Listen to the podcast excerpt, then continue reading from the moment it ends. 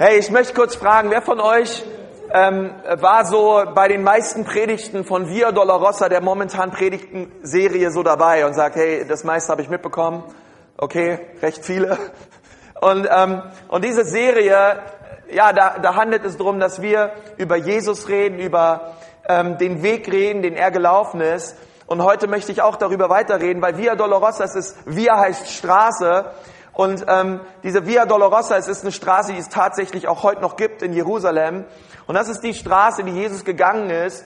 Ähm, und äh, ja, wo er auch das Kreuz getragen hat, hin nach Golgatha und wo er für deine und für meine Schuld am Kreuz gestorben ist. Und die Bibel sagt, er tat das, um Frieden zu bringen zwischen mir und zwischen Gott, zwischen dir und zwischen Gott. Er brachte Frieden. Warum war es so wichtig, dass Gott Frieden bringt? Weil es gab Unfriede, okay? Die Bibel sagt, wir waren keine Freunde Gottes, sondern wir waren alle Feinde Gottes. Keiner von uns ist als Christ geboren.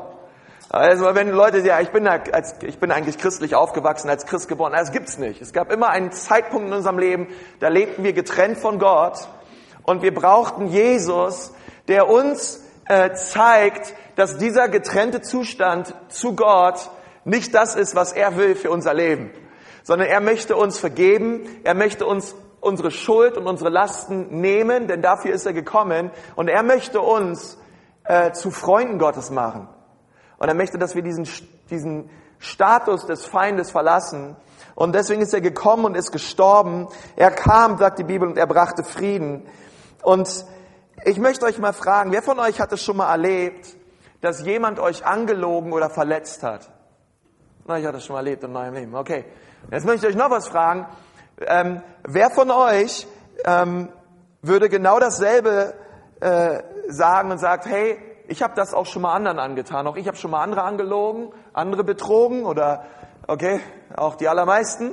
Hey, jetzt gehen sogar ein paar mehr hin hoch, finde ich super. Heute, Mor heute Morgen war es genau andersrum. Ähm, und, und das ist auch der Fall. Und das ist auch das, was Jesus erlebt hat. Ähm, auch er wurde betrogen und auch er wurde hintergangen. Ähm, und er ist gekommen, um Frieden zu bringen. Und ich möchte gerne diese diese Predigt heute Abend nennen Via Dolorosa. Es ist der Weg der Vergebung. Ähm, es ist der Weg des Friedens. Jesus hatte uns dazu gesetzt, Friedensstifter zu sein. Und wenn du magst, schau mal deinen Nachbar an und sag mal, Gott will, dass du ein Friedensstifter bist.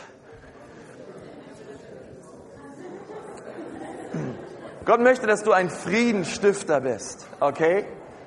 Und das, ich, ich möchte heute darüber reden, was es bedeutet, was wir tun sollen, wenn wir diejenigen sind, die andere gekränkt oder verletzt haben.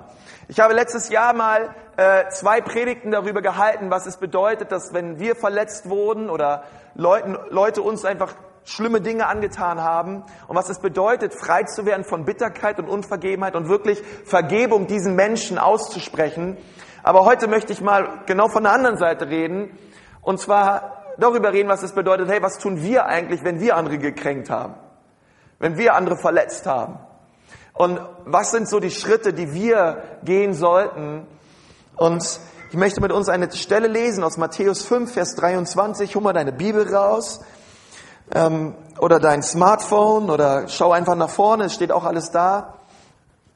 Und ich möchte aus Matthäus 5, Vers 23 bis 24 lesen. Und dort sagt Jesus, wenn du also deine Gabe zum Altar bringst und dir dort einfällt, dass dein Bruder etwas gegen dich hat, ja, also in anderen Worten, was Jesus sagt, hey, ähm, wenn, wenn, wenn du jemand fallen gelassen hast, verletzt hast, belogen hast, und dann kommst du und du betest Gott an, sagen wir mal, wie jetzt, wie das, was wir gerade gemacht haben, und es schießt dir in die Gedanken und du denkst, oh Mann, diese Beziehung zu diesen und diesen Menschen ist im Unfrieden oder diese und diese Person habe ich wirklich verletzt und gekränkt, dann sagt Jesus in Vers 24, dann lass deine Gabe dort vor dem Altar, lass sie dort liegen und geh und versöhne dich zuerst. Sag mal zuerst. Zuerst, zuerst mit deinem Bruder.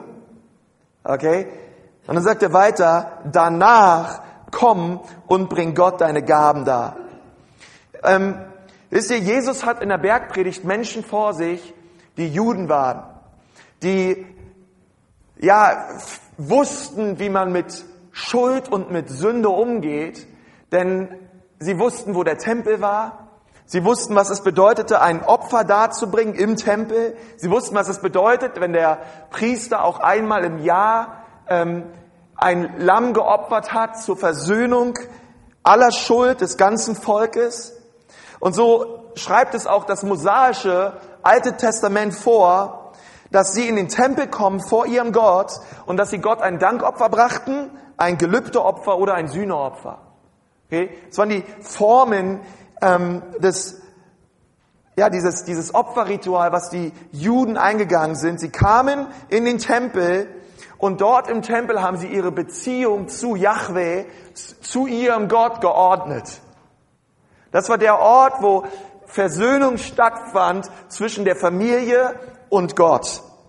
Und dann gab es für sie kaum etwas, was so wichtig war wie diese Opferhandlung. Es gab eigentlich nichts, was so wichtig war. Denn das Wichtigste war es, mit Gott in Ordnung zu sein.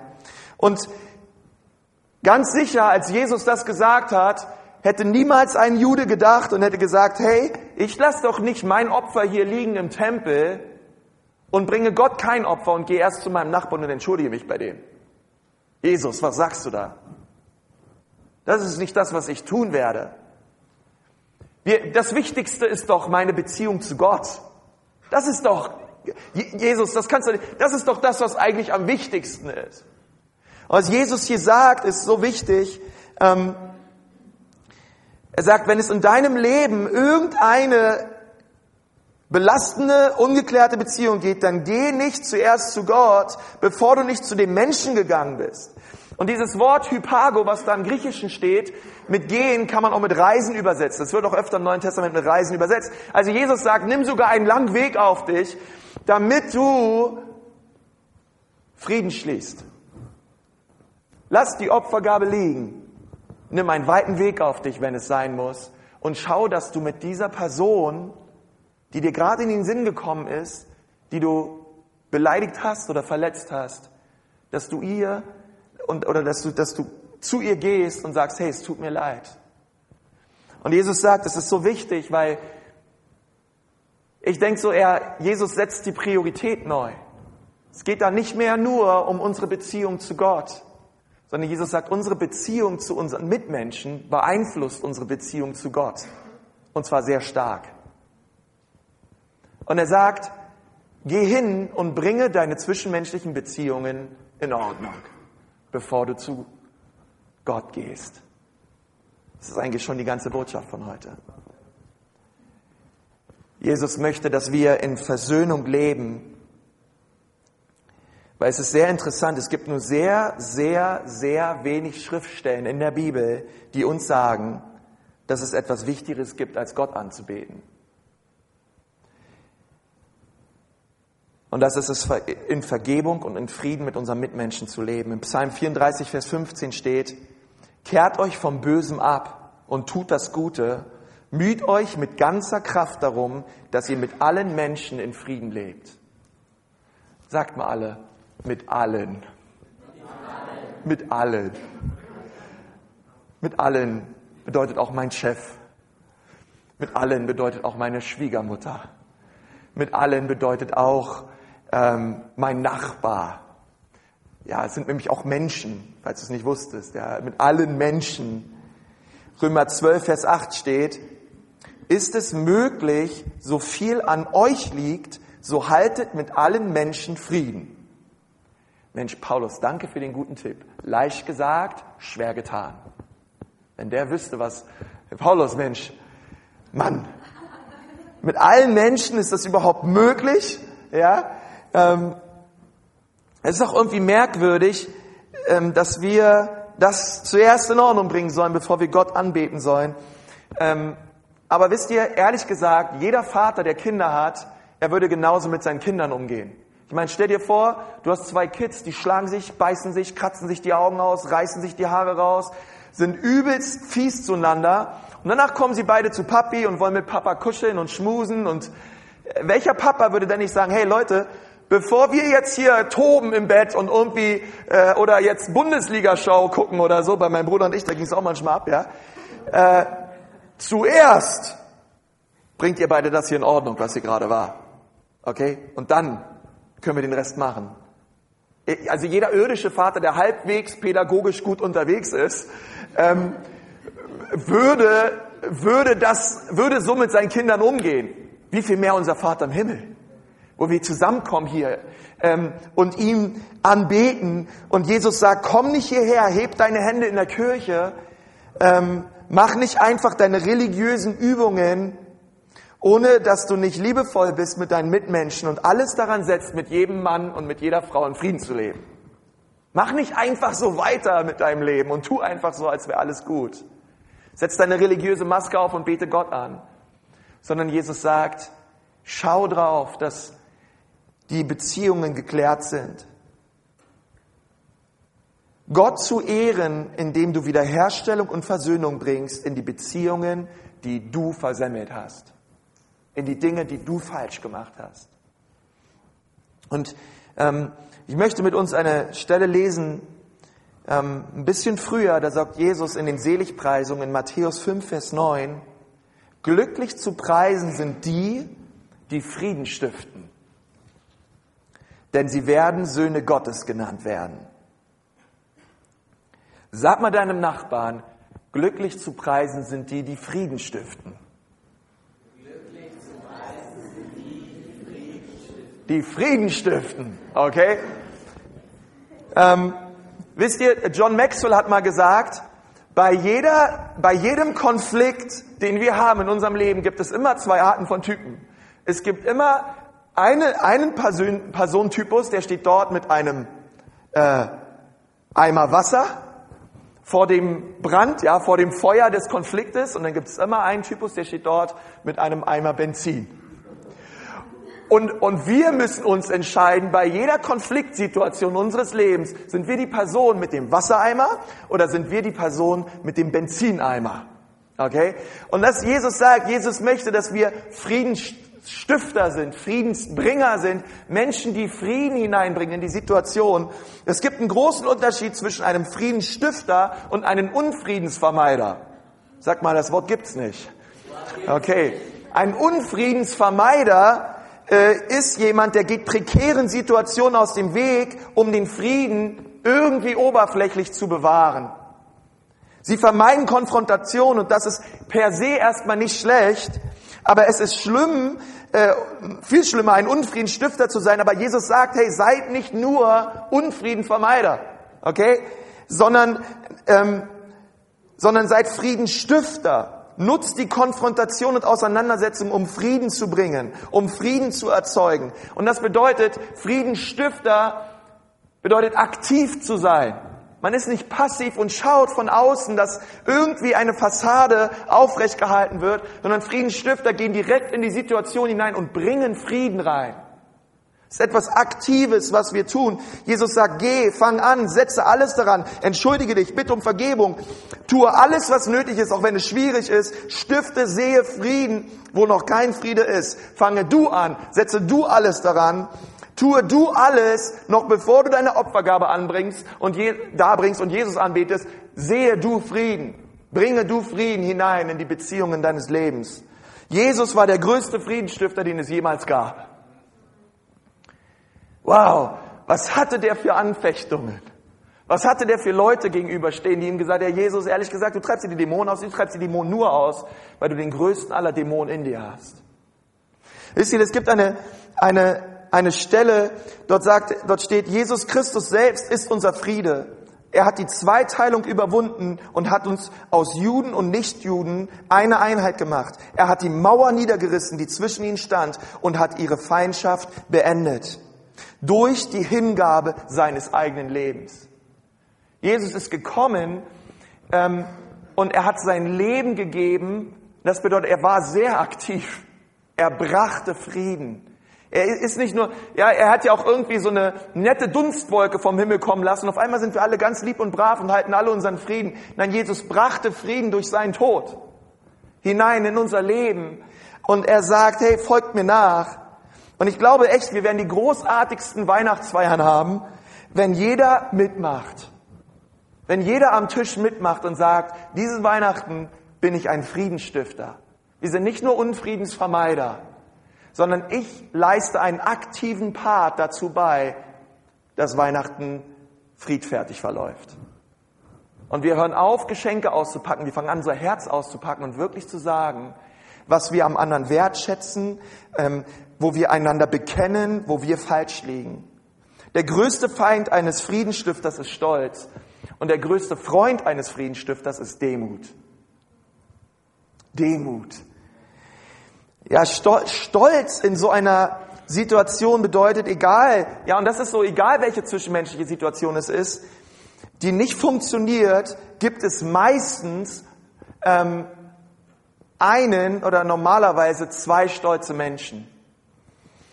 Und dann kommen Sätze wie, ich entschuldige mich nicht, ich habe nichts falsch gemacht, ich muss doch nicht zugeben, dass ich falsch liege, auch wenn ich etwas Falsches gesagt habe. Vier Fünftel des Problems ist doch der. Und würde er so nicht reden, würde er so nicht denken, würde er so nicht handeln, dann hätte ich das und das auch nicht getan. Ähm, ich bin bereit, mich zu entschuldigen, wenn er sich zuerst bei mir entschuldigt. Okay? Und das sind so die Sätze, die dann kommen. Und für einen Streit in einer Beziehung braucht es immer zwei Leute. Okay? Und ich möchte gar nicht sagen, Leute, dass es auch Streit gibt. Ich glaube ich, da kann manchmal einer überhaupt nichts für, das glaube ich auch. Also es, es, gibt Situationen, die sind einfach schwierig und kompliziert. Aber ich möchte einfach mal generell ein bisschen über Beziehungen reden, ähm, wie es meistens der Fall ist. Und wisst ihr, ähm, das, was, das, was wir meistens sehen, ist, ähm, ja, dass es so der Regelfall eigentlich ist, dass wenn man ein Ehegespräch hat und man hat ein Ehepaar vor sich sitzen, man immer genau mit dem spricht, der Recht hat. Man immer genau mit dem spricht, der Frieden stiftet. Man immer genau mit dem redet, offenbar, der alles richtig macht. Redest du mit einem anderen, der gesagt genau dasselbe. Aber zusammen passt es dann irgendwie doch nicht. Weißt ihr, ähm, ich glaube, dass egal, egal was dein Gegenüber gemacht hat, ja, das kann der größte Anabolika-Vollpfosten sein der ganze Welt, der völlige hirnrissige Typ, oder Typinnen, ja, und er kann vieles falsch machen. Aber was wir uns fragen sollen in diesen Situationen ist, okay, wo ist mein Anteil daran? Egal, wie, egal wer es ist, wer dein Gegenüber ist, wo ist mein Teil? Denn, denn es ist oft so, dass auch wir falsch liegen in manchen Bereichen. Das ist, ähm, selbst wenn er 99 Prozent falsch liegt, gibt es noch ein Prozent, wo ich sage, okay, okay, da liege ich falsch. Ich möchte zu meinem ein Prozent stehen. Ich möchte meinen einen Prozent bekennen und sagen, okay, da gibt es einen, einen Bereich, das ist nicht in Ordnung ähm, und dafür ist nicht dein Partner verantwortlich, sondern du. Und du setzt alles daran, im Frieden zu leben. Was immer du tun kannst, dann tu es auch. Was immer dein Part ist der Sache. Nun, ähm, es fällt uns oft so schwer, unsere eigene Schuld und Sünde im Spiegel zu erkennen. Ähm, und es ist ganz leicht, immer die Schuld und die Sünde der anderen zu sehen. Jesus hat mal sowas gesagt, ich weiß nicht, ob ihr die Stelle kennt, ja. Was siehst du? Den Stachel in dem Auge deines Nächsten und deinen eigenen Balken erkennst du dich. Das ist ein ganz schön groß, Größenunterschied, oder? So einen kleinen Splitter, ja, und dann so ein Balken, ja. Wir sehen den Splitter, aber wir selber haben so einen richtig fetten Aluminiumpfosten direkt vor unserer Stirn und wir können quasi durch diesen Balken hindurch sehen und wir sind Experten darin zu sehen, was andere falsch machen. Und das ist auch in unseren Beziehungen so. Wir sind richtig gut darin zu sehen und zu erkennen, da haben wir direkt Offenbarung drüber, äh, was unser Gegenüber alles falsch macht. Aber es fällt uns so schwer, ähm, uns zu demütigen und zu sagen, ich liege falsch. Und ich gebe euch eine einmalige Möglichkeit an diesem Abend. Einige von euch, ihr habt diesen Satz noch nicht oft gesagt in eurem Leben. Aber wir können jetzt alle mal zusammen sagen. Ich liege falsch. Seid ihr bereit? Drei, zwei, eins. Ich liege falsch. Okay. Wow. Das, diesen Satz rauszubringen hat viel mit Demut zu tun. Weißt du das? Zuzugeben, dass wir falsch liegen, das fällt uns schwer. Besonders den dominanten Typen unter uns. Ähm, zuzugeben, dass wir was nicht richtig machen. Und ich glaube, das ist wichtig. Ähm, und, und weißt du, was dann geschieht, wenn wir das tun? Ist, du hebst die Beziehung zu deinem Partner über dein eigenes Verlangen, Recht zu haben oder im Recht zu sein. Und was du damit sagst, ist, ich liebe meinen Partner mehr, als ich es liebe, Recht zu haben. Okay? Ich liebe meine Frau Judy mehr, als ich es liebe, im Recht zu sein. Das ist doch cool, oder? Hey, stell dir vor, dieser, dieser Satz kommt aus deinem Mund und du meinst es auch noch vom Herzen. Wie viele, wie viel Heilung würde hineinkommen? So viele Ehen und Beziehungen in unserem Leben, ähm, dass wir uns demütigen voreinander und zugeben können und sagen, hey, ich liege falsch. Ähm, ich weiß, wir hatten einmal ein, ein Pastorentreffen. Das ist immer so eine nette Runde. Wir treffen uns immer einmal die Woche mit ganz vielen Pastoren aus der Stadt. Und ich habe was, ja, was ziemlich Verletzendes, das war voll daneben, einfach über den Tisch gesagt zu einem anderen Pastor. Der war deswegen, der war ziemlich angepisst deswegen und hat direkt was zurückgeschossen, direkt quer über den Tisch zurück. Kennt ihr dieses Fremdschämen, ja, wenn dann alle so auf den Boden gucken, genau, alle anderen gucken auf den Boden. Ja, ach, ich habe einfach weitergemacht, ach, ist doch alles gut, komm, lass uns den Herrn preisen. Komm, ich spiele noch ein Lied. Wir machen einfach weiter. Und, ähm, und ich weiß, danach hatten wir diese Situation, wo wir aufeinander zugegangen sind und ähm, wo wir uns entschuldigt haben für das, was wir gesagt haben. Auch wenn jeder von uns empfand, dass er im Recht lag, äh, war es das doch nicht wert, dass dieses im Recht zu sein unsere Beziehung und unsere Freundschaft kaputt macht. Und das ist das, was wir so oft sehen. Der erste sagt, ich bin im Recht, der zweite sagt, ich bin im Recht und der Teufel sagt, ach, ihr seid beide im Recht. Wie schön! Ich werde das gebrauchen, um euch kaputt zu machen, eure Beziehung zu zerstören, eure Ehe zu scheiden. Und ich werde alles daran setzen, dass ähm, du keine Heilung erlebst in diesen Punkten. Und das Ganze könnten wir brechen, indem wir uns demütigen und sagen, die Beziehung zu meinem Partner ist mir wichtiger als mein Recht, Recht zu haben. Die Beziehung zu meinem Nachbarn, die Beziehungen in meiner Familie sind mir wichtiger, auch wenn ich Recht habe. Ähm, in meinen Augen bin ich doch bereit, meinen Teil zu tun und mich zu demütigen. Und dann wird unser Bedürfnis nach Rechthaberei immer kleiner und unser Bedürfnis nach friedlicher Beziehung immer größer. Und ich denke, unser, unser Gott könnte viel mehr in unserem Leben wirken und tun, wenn wir uns entscheiden würden und sagen würden, Gott, nimm den Stolz raus aus meinem Leben und schenke du mir Demut. Schenke du mir eine Bereitschaft, ähm, ehrlich zu sein und meinen Teil zu gestehen. Nun, wie können wir uns richtig entschuldigen? Ähm, wie können wir im Frieden leben, ganz praktisch? Was können wir tun, ähm, wenn wir diejenigen sind, die andere verletzt haben? Das ist der erste Punkt. Ähm, keine Sorge, wir sind schon am Ende der Predigt. Die Punkte kommen jetzt heute ganz zum Schluss. Ähm, der erste Punkt ist, ich nenne die Dinge, die ich falsch gemacht habe, beim Namen. Das ist der allererste gute Schritt. Okay? Die nenne, die Dinge wirklich spezifisch auszusprechen. Es ist so heilsam, wenn wir spezifisch werden und sagen, was wir falsch getan haben und wir die Dinge wirklich beim Namen nennen. Ja, ähm, ja, dass wir nicht nur einfach sagen, dass wir irgendwas getan haben, sorry, dass ich dich verletzt habe, ähm, sorry für, äh, für die Schuld, die ich dir gegenüber da gebracht sondern dass, dass wir nicht so generell bleiben, sondern dass wir ganz spezifisch sagen, was wir genau falsch gemacht haben. Okay? Es ist nicht nur irgendwie so eine, äh, ja, so eine generalisierte Sache ist, sondern ähm, wir die Dinge vor Augen haben und die Dinge direkt aussprechen. Ähm, es tut mir leid, dass ich dich auf diese und jene Weise verletzt habe. Es tut mir leid, dass ich dich gestern Abend nach dem Essen ähm, angeschrien habe. Ich bin ein Vollpfosten und es tut mir leid. Okay, es tut mir wirklich leid. Ähm, Wisst ihr, manche Menschen sagen, ja, ich habe ja nichts getan, ich weiß jetzt gar nicht, was soll ich ihn hier groß beim Namen nennen? Ja, mir fällt gar nichts ein, ehrlich gesagt. Ähm, vielleicht solltest du genau dafür mal Buße tun. Ähm, genau dafür solltest du dich mal entschuldigen, dass du nichts tust. Okay? Wisst ihr, in der Theologie, ähm, es gibt eine, eine Lehre der Sünde und die, entscheid, die, die macht die Unterscheidung zwischen Tatsünden und Unterlassungssünden. Unterlassungssünden sind Dinge, die hätten wir tun sollen, ähm, aber die haben wir nicht getan. Ja? Also Gott wird uns nicht nur richten für die Dinge, die wir falsch gemacht haben, sondern auch für die Dinge, die wir nicht, nicht getan haben, die aber richtig wären. Okay? Jesus hat das mal so gesagt. Hey, äh, ich war nackt, ihr habt mich nicht gekleidet. Ich war durstig, ihr habt mich nicht getränkt.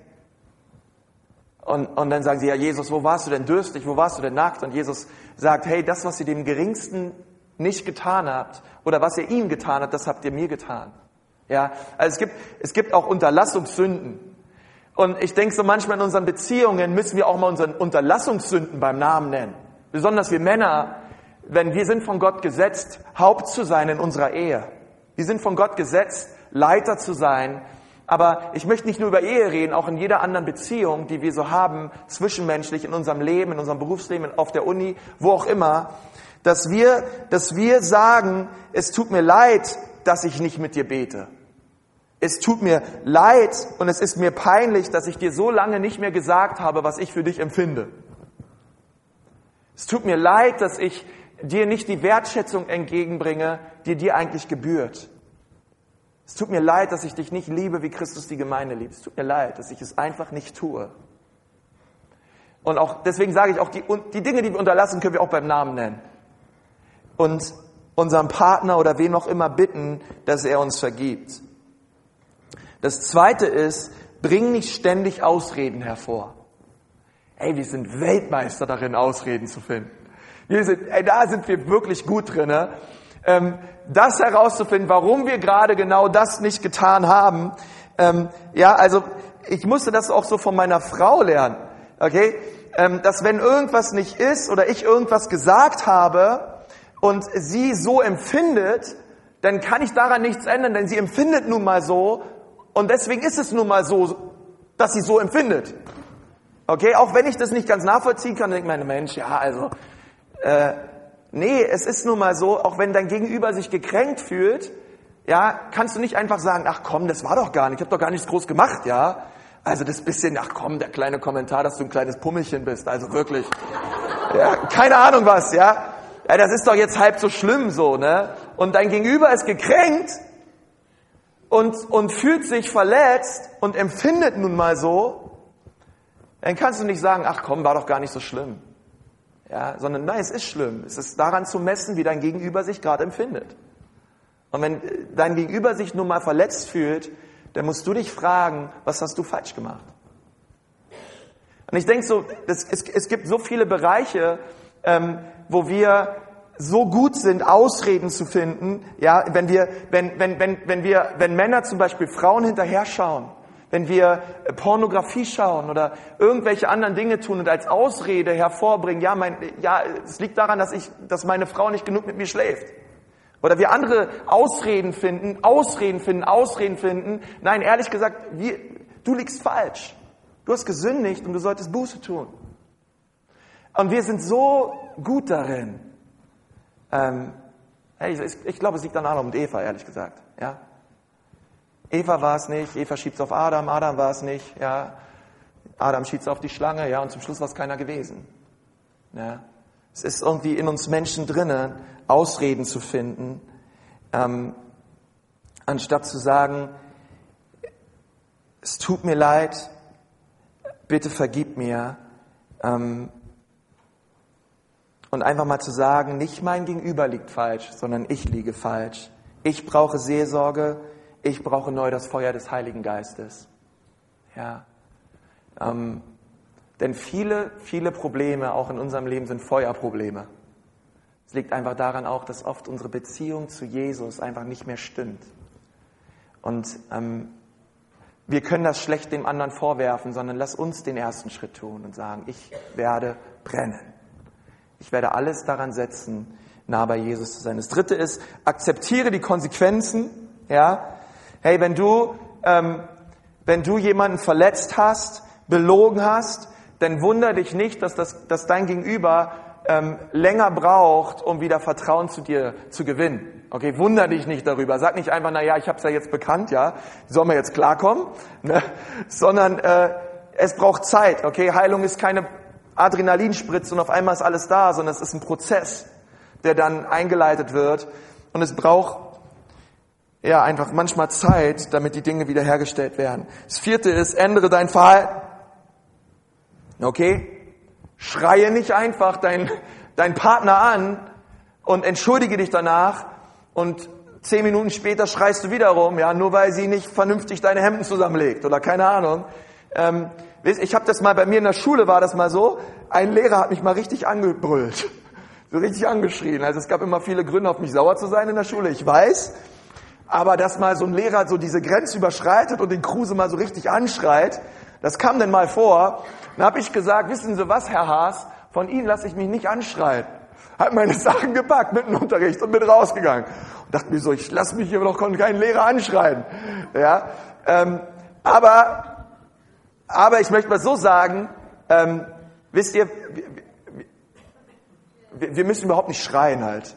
Also schreien gehört sich nicht. Wir müssen keinen Menschen anschreien. Ja, ähm, und ich denke so, äh, besonders in der ehelichen Beziehung, ja, ähm, dass wir sagen, hey, besonders wenn wir so charakterliche Dinge haben, wenn wir jähzornig sind oder schnell dazu neigen, aggressiv zu sein, ähm, braucht es auch wirklich Veränderung unseres Verhaltens, dass wir uns nicht nur entschuldigen, sondern dass wir auch Jesus bitten, dass er unsere Haltung, unser Verhalten wirklich ändert. Amen?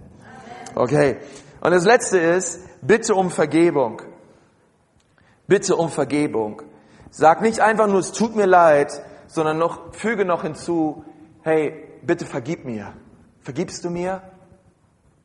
Und dann warte auf dein Gegenüber, bis er sagt, oder sie sagt, hey, ja, ich vergib dir. Vergibst du mir? Vergibst du mir?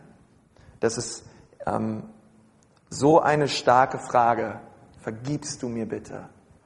Wow, wann haben wir die, die das letzte Mal gestellt so? Und ich, ähm, ich wünsche mir das selber so für mein Leben, dass ich äh, diese fünf Punkte beherzige. Ähm, denn ich bin weit, weit weg davon, perfekt zu sein. Und, ähm, aber ich bitte euch auch so, dass ihr heute Abend so diese Entscheidung trefft und sagt, hey, ich will ein Friedensstifter sein. Ich will, bevor, bevor ich mein Opfer darbringe, bevor ich Gott anbete, ich will nochmal schauen und auf den Heiligen Geist hören und einfach Gott fragen, Gott, ähm, wo lieg ich falsch? Wo habe ich Menschen gekränkt? Wo habe ich verletzende Dinge gesagt? Ja. Ähm, und, und wisse, es ist nicht das, was ich sage, ja, es ist das, was Jesus sagt. Bevor du dein Opfer bringst, schau, dass du mit Menschen in Frieden lebst. Und, und das wünsche ich uns so, dass Gott uns dafür Gnade schenkt. Dass wir selber das erkennen, denn es ist einfach, dass wir einfach zu sehen und zu meinen, dass wir immer die Opfer sind, aber wir sind auch manchmal die Täter. Wir sind auch manchmal die Leute, die andere Leute verletzen. Und ich bete, dass Gott die Augen unseres Herzens erleuchtet, dass wir die Situation auch erkennen, dass wir die Menschen sehen, wie Gott sie sieht und dass Gott unsere harten Herzen weich macht, so dass wir bereit sind, auf unser Gegenüber zuzugehen. Ich möchte mit uns beten. Herr Jesus, ich danke dir von ganzem Herzen für diesen Abend. Und ich danke dir, Jesus, dass du, ja, dass du Frieden liebst. Und dass du ähm, von jedem, der dir nachfolgt, ja, verlangst, Herr, dass er ähm, alles daran setzt, in Vergebung und Versöhnung zu leben mit unseren Mitmenschen. Und Herr, auch wenn es so sau schwer ist oft, Herr, und es wirklich schwierig ist mit manchen Menschen, Herr, hilf uns doch unseren Teil zu tun, Herr. Hilf uns einfach unseren Teil zu leben. Herr, auch wenn unser Gegenüber überhaupt nichts tut und auf sein Recht pocht und in seiner harten Haltung bleibt, Herr, wollen doch wir die Haltung einnehmen der Vergebung, die Haltung einnehmen dass, ja, wir tun unseren Teil, wir sprechen Versöhnung aus, wir sprechen Frieden aus, Herr. Und ich brauche dich, Herr Jesus. Um das zu leben, Jesus, brauche ich wirklich deine Hilfe. Brauche ich wirklich deinen Mut, brauche ich wirklich deine Kraft. Und ich möchte dich fragen heute Abend, wenn du da bist und sagst, hey, Konsti, während der Predigt sind mir so Beziehungen eingefallen in meinem Leben. Ähm, und zwar sind mir die Leute eingefallen, die ich gekränkt habe. Sind mir die Dinge eingefallen, die ich falsch gemacht habe. Und ähm, ich möchte gern, dass du für mich betest, dass Gott mir Mut schenkt, den ersten Schritt zu tun.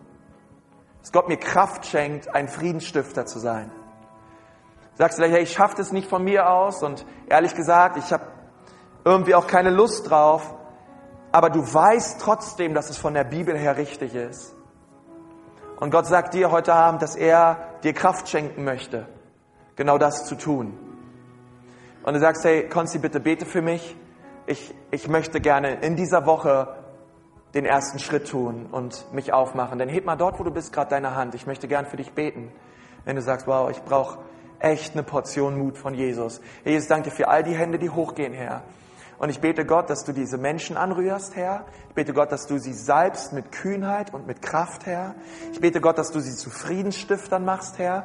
Herr, dass du die Gespräche, die Telefonate und die, wie auch immer es aussehen wird, Herr, segnest Gott und dass wir rufen wirklich Frieden hinein in diese Beziehung, Gott. Herr, dass, dass sie fähig sind, ihren Teil zu tun, Gott, in deiner Kraft, Herr. Durch deine Gnade, durch deine Barmherzigkeit, Jesus, segne ich euch in Jesu Namen. Das ist eine zweite Gruppe hier heute Abend und du sagst, hey, Konsti, ehrlich gesagt, ich, ich lebe in noch gar keiner Beziehung mit Gott. Ich bin fern von Gott. Ich bin zwar heute Abend hier in der Kirche, aber ähm, ja, vielleicht hast du auch Erfahrung mit religiösen Übungen, bist vielleicht kindsgetauft oder hast die Kommunion erlebt. Du nennst dich vielleicht evangelisch oder katholisch. Aber wenn du ehrlich bist mit dir selbst, lebst du in keiner lebendigen Beziehung mit Jesus Christus. Du würdest ihn nicht dein Herr nennen. Du nennst ihn auch nicht dein Erlöser. Du nennst ihn vielleicht den Herrn Gott da oben. Aber ich möchte dir sagen heute Abend, dass Jesus Christus gekommen ist, um Frieden mit dir zu schließen. Er möchte dir vergeben. Er möchte dir deine Schuld nehmen. Er möchte dir neues Leben schenken. So wie er gekreuzigt wurde mit ausgestreckten Armen, so steht er heute Abend vor dir und fragt dich, willst du kommen? Willst du in meine Arme kommen? Gott fragt dich, willst du mein Kind werden? Und du hast heute Abend die Möglichkeit zu sagen, ja, ich will. Ich will Jesus heute Abend mein Leben geben. Und ich möchte mein Leben mit ihm leben. Ich möchte all meine Sünde und meine Schuld am Kreuz ablegen. Und ich möchte, dass er mein Erlöser wird. Einige von euch heute Abend, ihr habt diesen Schritt noch nicht getan. Und ihr seid euch nicht sicher, ob ihr errettet seid. Aber ich möchte dir sagen, heute Abend kannst du diese Entscheidung treffen, diesen allerwichtigsten und besten Schritt deines Lebens. Du kannst auf Jesus zulaufen, denn er wartet schon. Und wenn du hier bist heute Abend, du sagst, ja Pastor, bitte bete jetzt für mich, ich möchte diesen Schritt tun in meinem Leben. Jetzt, wo du gerade sitzt, heb mal deine Hand. Gerade jetzt. Wer ist da heute Abend und sagt, ja, heute Abend gebe ich mein Leben Jesus. Dankeschön. Halleluja. Wer ist noch da heute Abend? Sagt, ich komme heute Abend zu Jesus und ich gebe ihm mein Herz. Oh Herr, ich preis dich. Oh Herr, ich preis dich. Oh Herr, ich preis dich. Oh Herr Jesus, ich danke dir von ganzem Herzen, dass du reich bist an Gnade und langsam zum Zorn. Und ich danke dir, Herr Jesus, dass Heilung stattfindet an diesem Abend in diesem Haus. Und ich danke dir, Jesus, für die Personen, die sich gemeldet haben, Herr. Ich stelle sie unter den Schutz deines Blutes, Gott. Und ich bete, Jesus, dass sie deine Liebe erleben, deine Vergebung erfahren. Herr, dass sie mit allem, was sie bewegt und in ihrem Herzen ist, vor, vor dein Angesicht kommen, Herr, und wirklich erleben, Gott, wie du ihr ganzes Leben auf den Kopf stellst und veränderst, Herr. Ich danke dir, dass du erfahrbar bist. Ich danke dir, dass du nicht irgendwo da oben bist, sondern dass du erlebbar bist. Und du sagst, weil du lebst, sollen auch wir leben. Jesus, ich danke dir dafür. Und ich gebe dir all die Ehre und preise deinen Namen. Amen.